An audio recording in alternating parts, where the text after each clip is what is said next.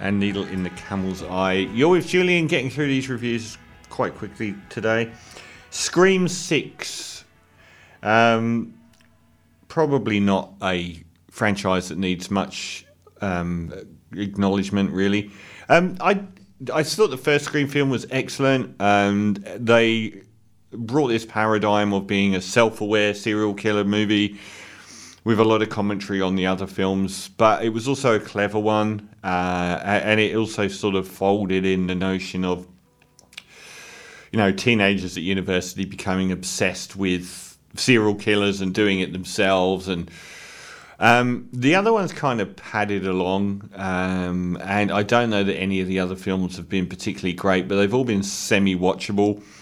And that was um, Neve Campbell and Courteney Cox uh, with the like the two main stars of the original ones.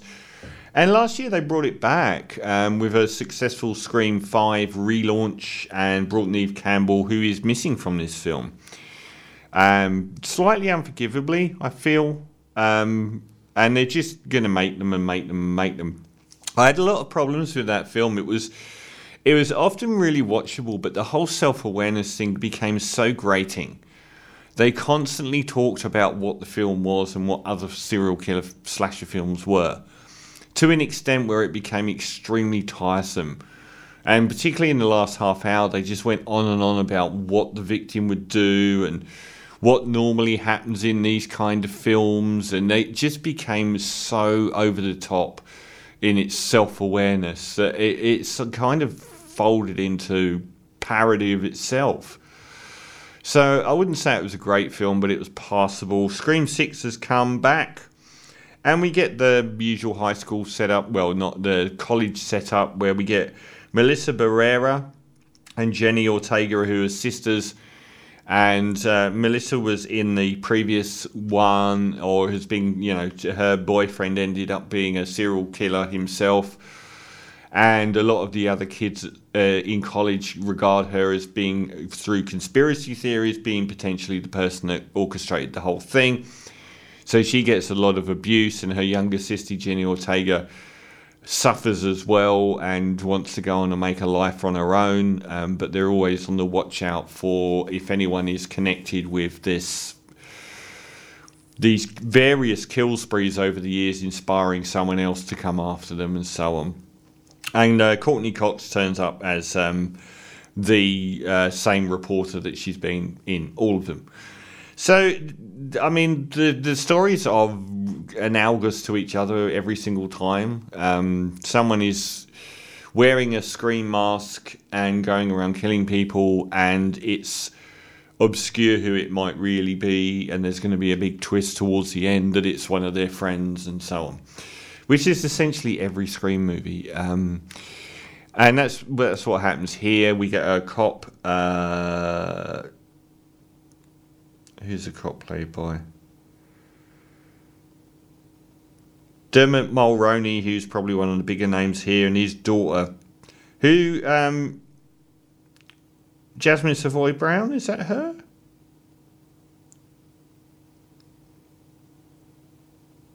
Who plays Quinn? Oh, Liana Liberato. Um, she's one of the standouts of the film. She plays the cop's daughter who lives in the same uh, student digs as the uh, Jenny Ortega and the um, uh, Melissa Barrera characters. And we get the same thing happening where um, we get the opening. So the opening of the first Scream was uh, iconic um, with the whole phone call situation. I think Drew Barrymore, very iconic sequence, uh, one of the most memorable probably of any sc- Scream sequence. Um, this time around, we get uh, an Aussie, Aussie actress, I can't remember what her name is, sitting at a bar, and she gets a phone call from her Tinder date, who she doesn't know what he looks like.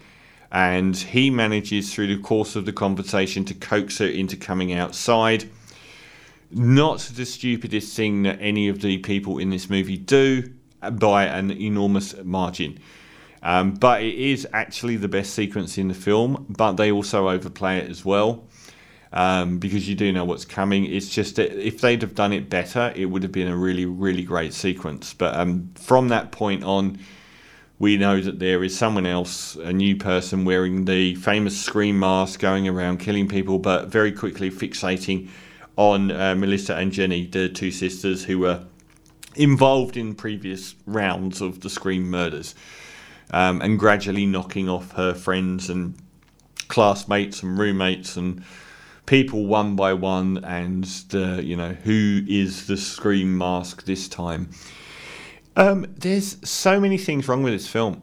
So apart, like one of the things is it it, it's it claims to be really really self-aware and suffers from that a painful uh, verbosity when it comes to talking about other films whilst doing them itself.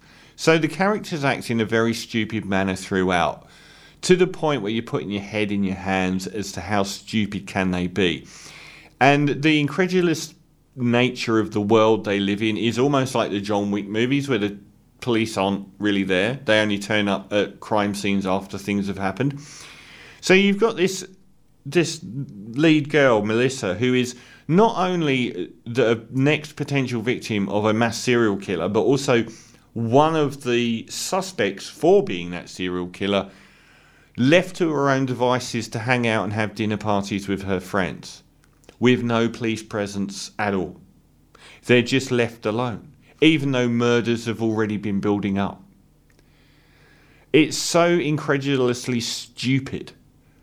Like the police wouldn't have at least put someone there or put them in protective custody. But no, apparently, even though there have been several bloody murders and she was not only connected to the previous murders but is a suspect in the current ones, they let them go about their daily life to be frequently play, preyed upon. So that really, really ruined this film for me because it is so unbelievably stupid all the way through, yet claims to be meta and self aware. And we're going to say what normally happens in this kind of film, but they do it to a, such a trite extent anyway. So it really did ruin this film for me. It's so frequently bafflingly stupid. Um, that it, it would have worked better had they just done a parody of slasher movies and not made the point of we know what slasher movies are like all the way through continually.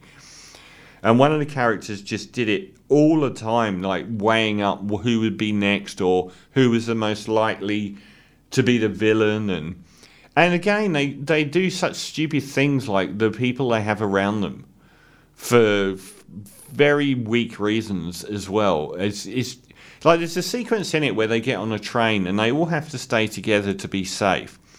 So they get on one train and they're not even looking after each other getting on the train. So the the crowd pushes them apart. So two of them have to get on the next train. So they're split up, creating this incredibly dangerous uh, event, which had no reason to happen in any way. And the logical given that they're talking to each other on their phone, get off the train and get on the next one. But apparently that's impossible. So they leave those two people to become prey of the of the serial killer.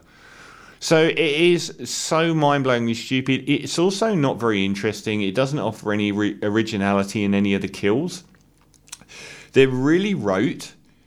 Um, and I would expect nothing. The absolute baseline here is that they actually brought up some interesting um, you, you know new kills or some you know interesting deaths in the film, and it just doesn't happen.